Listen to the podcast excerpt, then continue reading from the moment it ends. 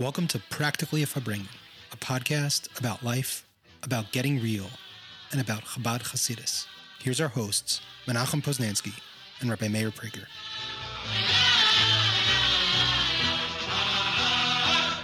Welcome back to Practically a Farbrengen. Grateful, grateful to be here. This is fantastic. We're jumping into Perek Yud today. Really, really exciting. And uh, Meir teaches such an important principle, particularly for people, interestingly, for people that are battling or trying to engage a process of recovery from addictions. It's really, really wonderful, worthwhile listen. Uh, but first, before we get started, please give us a five star review and subscribe to the podcast and share it with your friends. Um, we love hearing from you. Conscious of the podcast at gmail.com. It's really a great way for us to connect. Okay, so we're going to jump in. Like I said, Meir blew my mind. Really, really fantastic frame for understanding the difference between being in recovery from a challenge and being recovered. Hope you enjoy. Whew. Okay, here we are, practically a Farbrengen. We're up to Perek Yud, Meir. This is really exciting. Double digits. Because of double digits, there you go. That's what I was wondering why it was exciting. Um, okay. Ten wow. is complete. Ten is complete. Okay, so uh, we're going to try to jump in.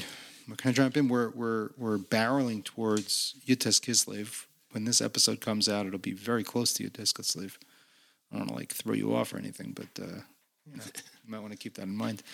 But uh, Perek Tes, we talked about the positioning of the Nefesh HaBahamis, the Nefesh Elokis, and the nature of their interrelationship and how we talked about the kind of evolving process of how there's a war and then really there's not a war and then not only is there not a war they're really on the same team all at the same time. So and then we ended off with the Zaina.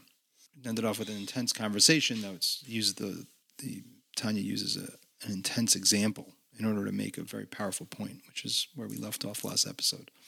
So the question now is where do we go from here? So this is a, a, milestone, Perek, for for a number of reasons, but one of the main reasons is because we start getting a perspective of what's what we're doing. We're like we're we're heading back, so to speak. In the beginning of Tanya, we spoke about the first lines of Tanya is that uh, the neshama before it comes down, it swore it swore it swore to be a tzaddik and not to be a rasha. Then we ask, what is a tzaddik? What is a rasha? What is a Beinani? This is all to understand to get to the level of Beinani. But we still need to understand what are these posts, what are these marks, tzaddik or rasha. And he and he and he explained very clearly there that it's not just about your actions, it's much more than that. The question is, what is it? So in the next subsequent nine prokim, we explained that there's such a thing as a, a Nefesh Elokis, there's a neshama that's godly, then there's an Nefesh HaBahamis that's mostly selfish and wants what self preservation. And then we dis- we discuss the interrelationship, how they interact one with the other, how they're always warring. Each one needs to be the only one that's in charge because that's the only way it feels it's going to be successful and function, which is true and um, and now we're based on that at the end of the of the, of the nine of the Perek nine, where we saw the Nefesh HaBahamis, what it would look like and what it feels when it turns complete when it turns. So now in ten, we're going to discuss that that's actually the title tzaddik. Tzaddik is somebody that he doesn't have a functioning Nefesh HaBahamis anymore. But he right away discuss, discusses two levels of tzaddik. There's a lower level and there's an upper level. So first of all, this parak used to bother me in the sense that I'm, I'm so not we're so not tzaddikim. Like really, it's a upper level, lower level. It's you know it's almost like you're gonna let's learn about billionaires, not billionaires. We don't have those issues. There's a multi-billionaire. There's a hundred billionaire. There's a, there's different levels of, of, of great greatness. Tzaddik, we're not even like that. But the truth is, the point of Tanya is that it's it's supposed to be for every single person and dealing with their issues. So when we talk about tzaddik in rasha, we like to to look at it not in the macro terms, in the totality of somebody's life. If he is a, tzaddik or he's not a tzaddik, is a higher level, lower level, but within ourselves on how we deal with issues. You know, is there we have a certain issue did you win over it? Did you so uh, when you have an issue and it's and it's controlling you, then that issue you're a rasha to that issue. And then when you totally overcome that issue, then that's not an issue anymore, and you're tzaddik when it comes to that issue. You're perfect. You're good. So the Alter Rebbe here needs to describe and say that even though you don't have an issue anymore, it's not so simple. You have to understand what it means you don't have an issue. There's two levels of not having an issue. There's a lower level and an upper level. And how does he describe the difference between one and the other? The lower level is where somebody is so into doing good that he gives no space for anything bad. And he actually gives the example, let's say, of, of uh, in kashrus. There's a thing if, if a piece of, of some of some milk spilled into a fleshik soup, is it kosher or not? So you have let's say, so it has let's say batel b'shishim. If it's if it no if, if there's sixty times more meat soup than than the drop of milk, then it then it's still kosher. Why? Because at that point, the milk that fell in there is completely not functioning. It didn't. It, you have to make sure that it didn't change the color. This it doesn't change the color, the texture, or the taste at all. It's completely not realized and doesn't have any expression at all. So therefore, it's kosher. But if a piece of cheese falls into uh, the meat, then as long as you can still see the cheese, then it doesn't make a difference how many times you got to take the cheese out. It doesn't make it kosher. And that's the same thing over here on the lower level of a tzaddik. It means that he's so into the good that he doesn't deal with the bad, and the bad is just completely dormant. But it doesn't mean it's completely gone if you wake it up, it could be woken up. Maybe I don't, I don't like to go to that area, but uh, sometimes we talk about addictions and we have different interpretations. You know, not different. I'm not talking about clinically, but sometimes we, you know, you say about somebody who has an alcohol problem, had an alcohol problem, so he doesn't have an issue anymore. He's fine. He's living a great life but he shouldn't go to a bar. He shouldn't go to places where it's shown because then you start it's not it's not nullified into 60 and you might reawaken it and then all of a sudden it's uh, it becomes an issue again. So even so he is a tzaddik in the sense that it's not a functioning issue anymore for him. But he's not a complete tzaddik because it didn't turn which we will describe that later uh, in, in a minute or two in other words, it's still, it could, you still have some residue in there. It's not functioning. It reminds me of a beautiful story. There was, there was a chassid, Nissen Nemenov. He was a great chassid of not only of the Rebbe, but not only the Frierdiker Rebbe, but, but his father also. He was a very old man, and he was a mashpia in yeshiva. And um, and he was very into the davening long and very classic Chabad style issues. He was very into. And the, the new generation felt that he's not so connected to the Rebbe because the Rebbe was much more into outreach and and mivtzoim and and doing this uh, all kinds of projects and a different a different aspect of Chabad. So they always said on him, they, they, they held him guilty of not being correctly connected to the Rebbe the way a chassid is supposed to be. So one time he went to the Rebbe in Yechidus, private audience, and he asked the Rebbe for a tikkun to fix the subconscious bad. So they asked him, what, what are you talking about? So he told him this issue that people are, are saying that I have issues with as a chassid to, to you. And I know consciously there's nothing. I'm completely into this.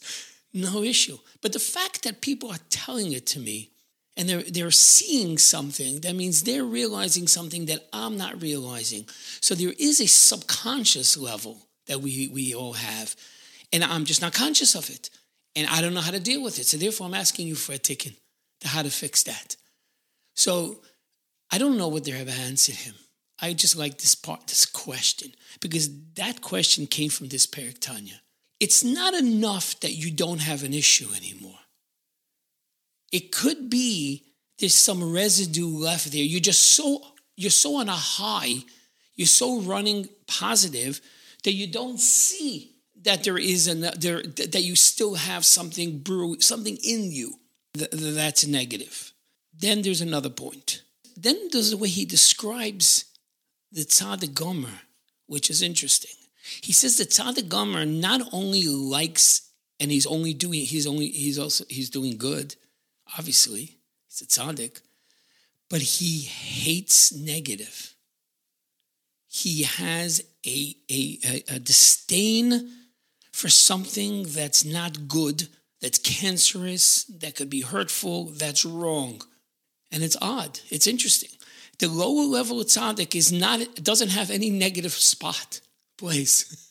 He's all good. He's only he's only doing good. You know what? And then in the Alter Rebbe writes here in, in Tanya, you know what's you know what he's missing? He's missing his he's missing to be angry. he's missing his hate. So it's seemingly it should be the reverse. The lower level of tzaddik should have some type of hate, so to speak, some kind of anger, and the higher level is doesn't it's just completely in good place. And that's the depth of what he's saying over here. It's not real to be only in one thing. You have sometimes you see in um, in parenting, a lot of times I, I come across a lot lately where where parents say, "Oh, I don't discipline. I don't, you you don't say anything negative to the kid. You only have to say positive." The kid's about to put his finger in a socket. You're gonna get electrocuted. You have to yell at that particular point. He has to have roadblocks he has to know the the, the anger is doesn't is not always a negative. It's sometimes it's a tool to wake somebody up. Someone's sleeping. Sometimes you have to you have to nudge him. You have to push. You have to you know because that's the way to wake up. That's sometimes it's a way. It's not a negative trait. It's only a negative trait when it's used to because a person is an angry person and he's offended it personally it's affecting him and therefore he's lashing out but when you see something bad you have to you have to call it out like the Chazal tell us, if you do not use the, if you don't discipline, you hate your kid. They need to know the distinction between good and bad. That good is is is is positive, and you smile, and things are good, and and when something's bad, it costs. It's terrible. And I want you to, not because I want to punish you, because you yourself need to know this. Anything in life, you need the positive, you need the negative. The only way something propels itself is because of resistance. It's how it the engines when it when it goes when the, against the the fire against the the floor the resistance is what propels forward. To move forward, you know, the tzaddik gomer is not just a tzaddik gomer because his anger of bad. He actually sees that this thing is hurting everybody and everything, and this is a negative, and it's going to end up destroying a tremendous amount of people and lives and them himself. And he knows it needs to be eradicated. He's not living in La La Land where you can only talk about the good. You talk about the good, you're actually letting evil fester in a in a dormant state. True, it's a dormant state, but if something touches it, something something it could still reawaken. You didn't get rid of it. The tzaddik gomer deals with that. It's completely part of his relationship with that with that. And then there's a deeper point, but let's uh, let's uh, reconnect. Okay. Wow, said a lot of things. Okay, so part of what you touched on is something that I think we've mentioned before, which is, well, yeah, asked a great question, which is like, why bother having any teachings about the tzaddik? That was where you started off because we're not tzaddikim. So, like, okay, so I used to think it's like that story you told about the the chassid who came. He thought he was a tzaddik, and he realized talavaya benini, right? So I used to think that tzaddik was something that related to me, but I learned Tanya, and I realized that uh, the program is now Bainani. I understand why the Alter Rebbe made the name the Sefer Sefer Shal Bainanim. So I'm trying to be a Bainani, right? So what do I have to get involved in Tzaddik, right? That's for Sefer Shal Tzadikim, right? So what do I have to get involved in in in what a Tzaddik is, right? Which is a great question. So the point that you brought forward, which we've, like I said, we discussed earlier, is an idea that that the Rebbe talks about, which is that even though on a macro level you have a tzaddik a tzaddik gomer, a tzaddik shena gomer, a beinani, a rasha gomer, a shena gomer, but also on an individual level and even on a moment to moment basis, people experience different aspects of those qualities or those character levels. So that it's important for us to realize that the, the system of tzaddik, beinani, and rasha is not just a system that relates to the overall diagnosis of a person's character and their spiritual level, but rather where a, a person might be holding on a particular day, but also in a particular area of his life, right? So that a person can experience Baininus, being a Bainani in, in one area of his life. He can be a tzaddik in another area of his life, a tzaddik gomer even in another area of his life, and the opposite obviously as well. Okay, so so then once we understand that, right? So then understanding the nature of the tzaddik becomes critically important because we have to understand the nature of how we encounter those aspects of ourselves, or perhaps better, you could frame it. I was thinking how we encounter when the tzaddik within us is expressed externally, right? Like there's that part of us that the tzaddik, and it comes out in certain areas, and other areas it's blocked off. So, if I want to be able to to connect with that and know what to do with that, so that I have to understand the nature of a tzaddik. Okay, so then utilizing that frame, which I think is awesome, in looking at what the chapter is talking about, let's specifically talk, talk about how less like a person's level, a person's madrega, but rather where a person's holding in relationship to a particular problem. And you explained that in the level of tzaddik, there's actually two levels. There's two different ways in which a person can experience tzidkus, righteousness, like true true righteousness, in a particular area of problem. Uh, so first of all, there's there's also a level of Bainani, if I'm not right. Is that would that be we, the assumption, or we just we're not up to that? The, yeah, we're not up to that. Okay, that's that's a different thing. Is that part of this frame? No, no, it's different, it's different frame. It's a different frame. Okay, fine. Okay, so that's okay. So that's that's important to realize, right? So we're like kind of disassociating disassociating ourselves. Over here, we're talking about somebody who actually overcame overcome a problem. But isn't a Bainani somebody also who overcame a problem? No, no. Okay, he's in the middle of the fight. He's in the middle of the fight. To be Right. Okay. So I should we should leave it. Okay. Fine. Fine. Fine. So when we're talking about a tzaddik, we're talking about somebody who has overcome an issue, right? And the first, the lower level, and this is somewhat counterintuitive, which is very interesting, right? Because the lower level is actually somebody who's so preoccupied with good, with the the opposite of it, that he doesn't really doesn't really come up at all, right? And use the example of, uh, let's say, an alcoholic in recovery right? So an alcoholic in recovery might avoid going to a bar because it's triggering for them. They don't they don't like the feeling, and and, and obviously this is, the, this is my area of, of, of work expertise, right? So so the analogy is very good. I, I like the analogy.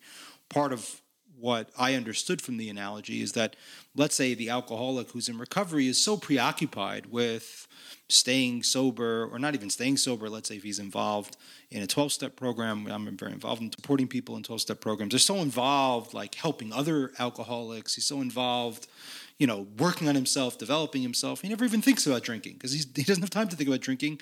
In fact drinking is something so far from him because if he drank then he would lose he would wouldn't be able to go to his meetings and he wouldn't be able to help other people and he would let other people down. So he just it doesn't even come up for him. The problem with that level is that okay it's great so he doesn't think about drinking at all and drinking is not a problem for him. But at the end of the day laying dormant underneath the surface is a certain natia a certain inclination towards the alcoholism and that doesn't make doesn't make his recovery bad. Not at all. Don't if right. anybody's in recovery, I'm not. We're not. I'm not. No, we're not disparaging that. It's completely over. He's a tzaddik. He's a tzaddik. Right? It's great, but mm. it's important for a person to realize, to realize, right, that that could be present. That there right. could be that aspect present, and if anything, it might be. Therefore, he wants to avoid certain places or check in with somebody before he goes certain places. There might be things he does in order to protect himself that he shouldn't misassociate his righteousness, so to speak, that level of tzaddik, because there might be a dormant level of orientation to that problem. That's that's the first level. That's a lower level, right? Obviously, because that orientation to it is there. The higher level right, is actually a level, and this is where it becomes very counterintuitive, because that's a level where the person completely despises, comes to completely despise the, the negativity, right? And that kind of feels odd right? Because you pointed out, like, it seems like hate is bad. Hating something is bad. So, why is, you would think that the guy that doesn't even think about it is on a much higher level than the guy that despises it, right? So, then you pointed out that that clearly a when we talk about hate, we're not talking about hate in the way that we would normally associate hate, and it's not hate that's coming from a place of weakness, but rather when a person doesn't care about something or doesn't think about something or doesn't it doesn't bother them, the ambivalence that they have, the tolerance, sorry, that they have reveals a certain ambivalence and neglect about this issue that inherently is is a symbol that the problem is still there. Right. If it doesn't bother him, and this is interesting because when you talk about That means he still has a relationship with it. right, right, it's it's fascinating. What's interesting for me, if we're to, if, like to farbreng about it a little bit, uh, it'd be interesting to get your feedback on this. So, if we're using the frame of an alcoholic who's in recovery, so in a certain way, it's considered like a positive thing for an alcoholic when they realize, like, I don't care, I can go to shul. It doesn't bother me if this guy's drinking, right? When I'm counseling a guy and they feel that way, it doesn't bother them when other when other people are are drinking or maybe even misbehaving. Right? That's actually a good thing because that means like they have a certain level of freedom. But what you're saying is that there's a certain ambivalence there. Why? Because let's say the alcoholic, this is what I was thinking. Let's say the alcoholic, the recovered, the recovered alcoholic, goes into shul and he sees people drinking a regular normative amount, and that doesn't bother him. So that's a good thing. But if that ambivalence also means he doesn't care about maybe somebody else who is drinking alcoholically, right? Meaning, because the problem is not the alcohol, right? Right. The problem is his relationship with alcohol. But he's already so disconnected from it because he's so involved in recovery. He's like, okay, listen, if you want to come to the meetings with me, I'll help you.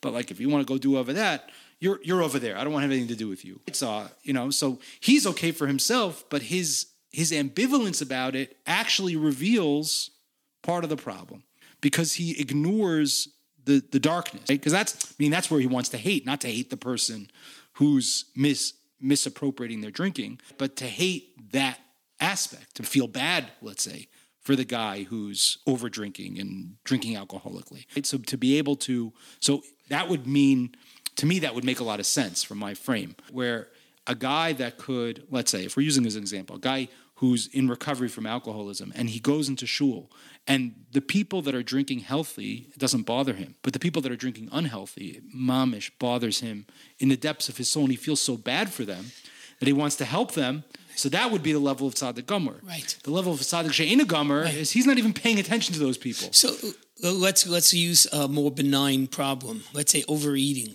okay So somebody eats and he just enjoys, you know, he enjoys chips, potato chips, pretzels, old nosh, whatever. And then all of a sudden, one time he gets into it and he decides he needs to eat healthy.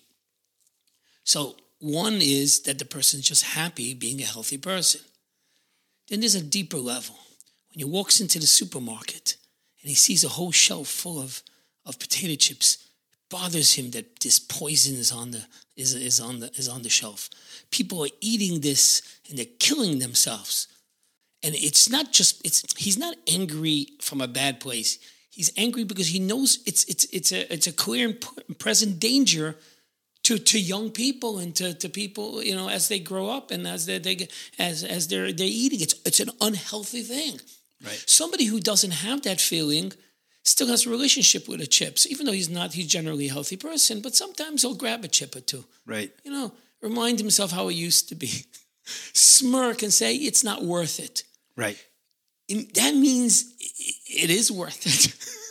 he just found something that has more value at this particular time in his life, mm-hmm. but it is worth. It still has its worth. Right, so there's like three levels. There's the there's the guy who's so preoccupied with the potato chips that he hates the potato chips that he starts going on a campaign against potato chips and he wants to talk to everybody about potato chips and really he's still in the problem. And then there's the guy that he doesn't care about potato chips because I mean I love all this culture, uh, this good food. I don't care about potato chips, right? But then the the tzaddik gomer turns to him and says, "What about everybody else? You don't care about potato chips? Look at it, it's causing all the suffering in the world." You know, the, the Rebbe in the famous Ata Tetzaveh Maimer, he speaks about an amazing concept. He says how every he talks about the, the, the importance of being broken, like how great it is when you break. Is there's a breaking in the causes when you squeeze an olive, the oil comes out. When someone gets squeezed, so he says, okay, so someone in a negative place, it's easy to, to realize his wife and get squeezed by his circumstances. But how does a tzaddik get squeezed? Hmm.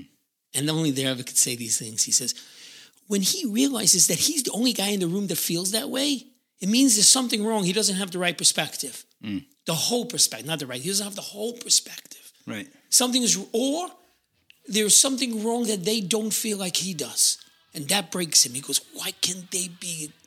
What? How do we get them to eat? How do we get them to be this way?" Right. So it's that's why the, the, the Alter is so important that he says over here that if a person doesn't have the true dislike for negative, he doesn't have the positive either in its full glory, and it means he still has somewhat of a relationship. Right. And that's why Nissan Nemanov went uh, went into Yechidus because he had he, he was he was this he, he's dealing with this. It's not enough to look yourself in the mirror and say, "I don't." It's not my problem anymore. It's not a question of my problem. Is are you worried to make sure that nobody else that this thing is cancer is eradicated? Not because you're an angry person, because it's hurting people. It's hurting. It's hurting anybody who t- who gets in touch with it. It's the relationship you have with it. With it. Wow. Wow, that's awesome, man. That's unbelievable. Thank you so much.